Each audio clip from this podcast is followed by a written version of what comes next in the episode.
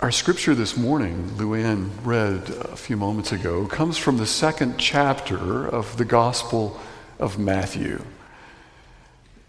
It is the Epiphany Sunday scripture, and there's a reason for that. The word epiphany is such a fascinating, uh, historic word. It's something that some of us who grew up in traditions that never really understood or utilized the season of Advent or Lent or Epiphany, some of us maybe need a, a, a, quick reminder of how, over the centuries, this movement of the seasons from Advent, Epiphany to Lent has really offered a sense of richness and a purposeful movement through the year. Epiphany, the word simply means to, to open up, to be made manifest, to have an aha moment, for the light to shine, to see the light.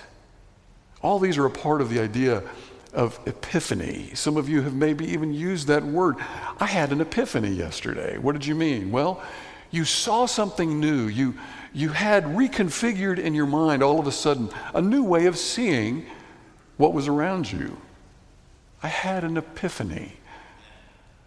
This is Epiphany Sunday. It is the day where we pause for a moment and recognize this fascinating group of people in a faraway place we call the Magi who saw something had changed in the universe. God was doing something new, and they had the wisdom to respond and move in the direction of Jesus. This stands as our lesson for Epiphany Sunday.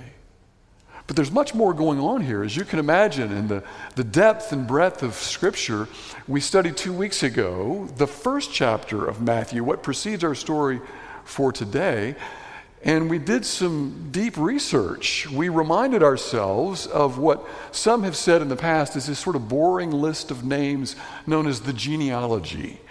And if you were here with us two weeks ago, hopefully you realized the real fascinating way Matthew very intentionally weaves into that list of what ordinarily would be kind of a, a boring list of names becomes instead a subversive reminder of Jesus' lineage. Why? Because woven into that deftly are five women Tamar, Rahab, Ruth, Bathsheba, Mary.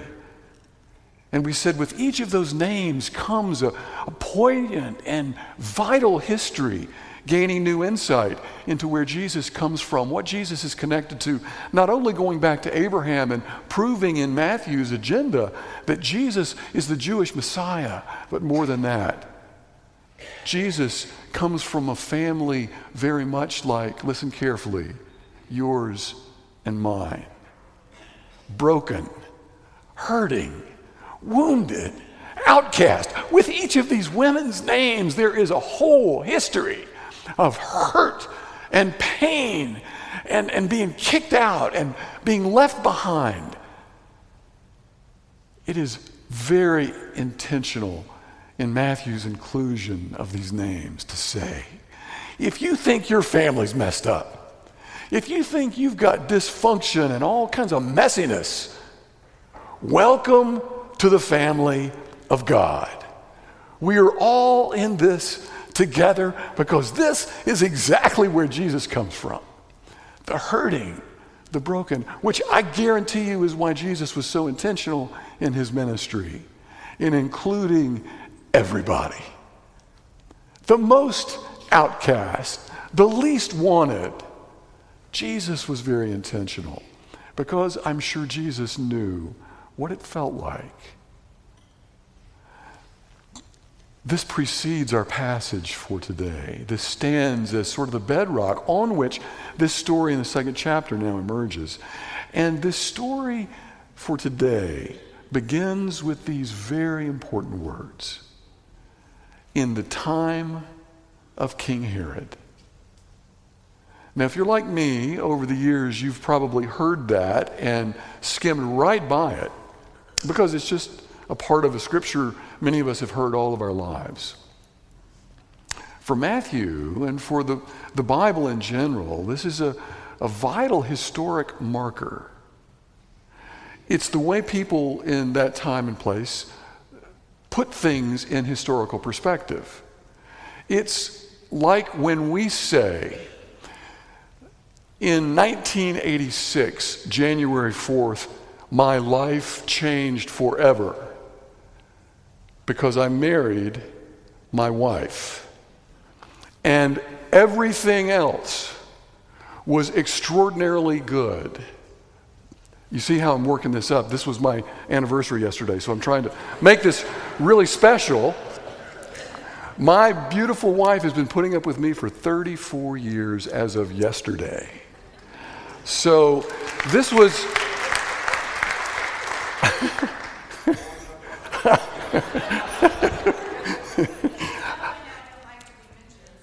she, she just said, You know, I don't like to be mentioned in the sermon. So for 34 years, she's been telling me that, and I forgot.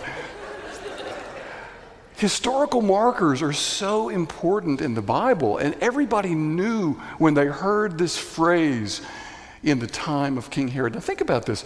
This wasn't just for a few people in the time of King Herod. This was for the whole Mediterranean world that would have been hearing this good news about the birth of Jesus. It was understood that everyone knew what that meant in the time of King Herod because Herod was extraordinarily well known. He had all kinds of connections. He did all kinds of impressive things. He also was scary we're going to take a quick tour of one of the things that Herod, Herod was famous for, but one of the things that often we don't know about was the fact, speaking of marriage, Herod was married to 10 different women, nine of them simultaneously. That's not why he was called the Great, but I have great admiration for him. Well, anyway, so he had this amazing spectrum of ruling the people of Israel. 33 years he was king of the Jewish people. He was called king of the Jews. He was very protective of that. He also was very paranoid. One of the things that he was known for was his building prowess. And in this little place called Caesarea, the archaeological remains that many, some of you have seen before, some of you will be seeing soon. On the coast of Israel, Herod re- realized if he was going to be significant as a king, if the people of Palestine were going to be significant as a group of people within the Roman Empire, they needed a viable seaport. So, from the ground up, Herod had this Caesarea seaport built, and crowning that seaport was his palace. Now, what we're looking at in this slide is a, a, peninsula, what now is sort of a garden area with just kind of some columns at the end. We're going to see in just a moment what this may and probably did look like during Herod's time. But moving down to the end of this little peninsula, you look out over the archaeological ruins of anybody want to guess what that was? It's jutting out, looking out over the Mediterranean Sea, it was a swimming pool with a mosaic floor and mosaic tile all around the edges. It turns out it was surrounded by columns that were designed to, to facilitate sea breezes through the area. It then turning to the right from where that picture was taken, I turned to the right and now there's this coastline and along the coast, Herod had built so that he could look out his palace windows and see this amazing site, the archaeological ruins today. You can kind of get the, the outline of what this was. It was a huge stadium. It seated between 8 and 15,000 people. It was called a hippodrome. And in hippodrome, of course, they raced hippos. No, hippo is the Greek word for horse. So this is where they, they raced. Anyone want to guess? Ben Hur? Chariot racing. This was a famous stadium in the ancient Mediterranean world for chariot racing. It's a quarter mile long, both directions, so you make two laps, you've gone a mile. It's, it's an incredible uh, demonstration of how Herod, just from the ground up, built this enormous seaport. And this is what it probably looked like in Herod's time. Looking down from the sky view, you see this jutting out into the Mediterranean Sea, the beautiful waters, the swimming pool surrounded by a colonnade, the garden area that was that original shot that we saw, filled with beautiful palm trees, surrounded by offices and palaces, where Herod would invite his friends and people he wanted to impress to wander through these luxurious surroundings and recognizing his power his prestige, and his importance. Herod the Great, this is one of many, many, many building projects that he had all over this part of the world. This gives us a little insight into the world that Jesus was born into and the dangers that surrounded this little family of Mary and Joseph and Jesus. Because with all this wealth and prestige and increasing power that Herod had so carefully cultivated over 33 years, he did not want to give that up. Not to anyone, especially a new little baby born to a controversial couple. So there is that part of the story hidden within this simple phrase in the time of King Herod. And then there's this other fascinating part of the story the star that rose in the east. Now, wouldn't it be cool if we could bring today, along with our friends in Cornell who recreated this picture of of Herod's palace. Wouldn't it be cool if we could have an astrophysicist visit us today and give us some insights into the star and what might actually have happened? Wait, we have someone on staff who's an astrophysicist. Dr. Paul Wallace is here and is going to bring us a moment of astrophysics in science. Paul, welcome and thank you for your brilliance. Hi. I'm Professor Pastor Paul. Welcome to FBCD Science Minute. What was the Christmas star? Was it a one off miracle? Was it a UFO? Was it a literary trope? Or was it scientific? Is there a scientific explanation? I don't claim to have the answers, but I'd like to share with you three intriguing possibilities. Stars are born and stars die. Small stars live a long time and die quietly, but large stars, say 15 times more massive than the sun and up, live fast and they die young. In terrific explosions known as supernovas. What you see in the picture here is supernova 1987A, that bright star right near the middle. It appeared in January 1987 in the Large Magellanic Cloud, which is a satellite galaxy of our own very own dear Milky Way. Supernovas have been recorded throughout history. One supernova, recorded in China, Korea, and Palestine, was observed on February 4th, uh, I'm sorry, in February of 4 BC. Now, of course, they didn't call it that in 4 BC, but it, it occurred at 4, in, in what we call today 4 BC. And it happened in the constellation of Aquila and would have risen in the east like all other stars. So maybe the star of Christmas is a dying star. Next slide. Closer to home, comets visit, visit us occasionally. This image shows Comet Hale-Bopp in 1997. Some of you will remember this extraordinary visitor to the inner solar system. I sure do. It was bright enough to be seen even from the centers of large cities. Halley's Comet is the most familiar. It visits about every 76 years. So a little math tells us that Halley's came by in 12 BC, a bit too early. unlikely for that to be the explanation. But many other comets have periods of thousands, even tens of thousands of years, so it's very hard to make any definitive statement about comets. But in general, at the time, in the ancient time, uh, in, in, you know, in first century, uh, comets were viewed mostly as bad omens, and so that's kind of a vote against the comet possibility. Lastly, astrologers, like the Magi, and they were astrologers, would have been exceedingly interested in the planets.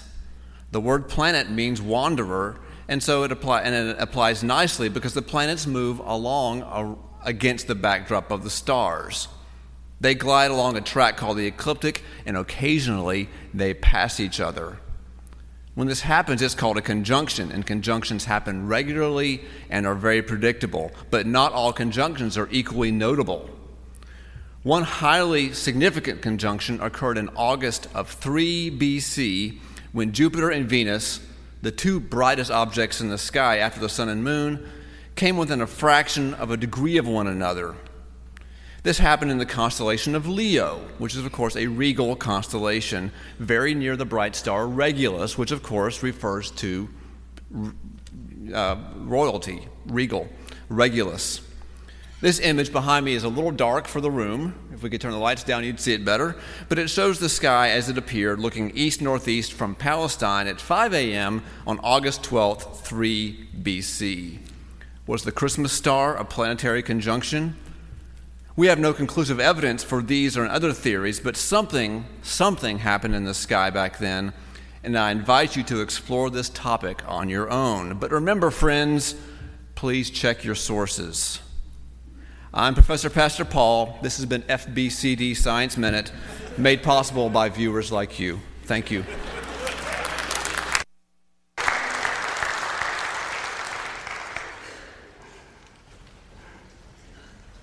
With all the unknowns, this we do know. Something happened that changed everything. And our lesson for today that emerges beautifully out of this passage is that within all the strangeness and messiness, these wise people in a whole different part of the world recognized that God was doing something new something significant, and they wanted to be a part of it. We'll continue to explore this part of Matthew chapter 2, including what comes next that is pretty frightening, traumatic, and has a profound impact on what happens with Jesus, and also, I think, his sensitivity to another part of our human family. But for today, we'll focus on these fascinating visitors from the Far East who gave themselves to a journey of faith and hope and love and presented as a part of their journey these gifts. We don't know how many magi there were. Probably they came in a large caravan with lots of people as well as protection. We simply refer to them as three people because there were three gifts gold, frankincense, and myrrh. And besides this actual photo we have of them, we have no other real record of what they looked like or really exactly where they came from. What we do know is their journey stands as a powerful reminder of our own journey that there's something significant God is calling us to. There is something that God is doing in the world that involves you and me. And we're called to get up and move and let our lights shine so that God can use us to be a part of this grand story. We'll talk also next week about some other dangling, interesting questions, like, for example, why are there so many Marys in the New Testament? There's Mary, the mother of Jesus, Mary, the sister of Martha, Mary Magdalene. There are all kinds of Marys, and it interestingly probably has to do with Herod the Great. We'll find out more about that next week. So you have to come back and join us. As a part of our star gazing, star learning, star following also is a star giving. As we share and to, together in celebrating the Lord's Supper, you also, like our children earlier, will receive a star. And this star, we hope, will guide you for this year. So as we move into our time of remembering and celebrating the Lord's Supper, we invite you also to take seriously the star that you receive. Kristen's going to share a little more about that in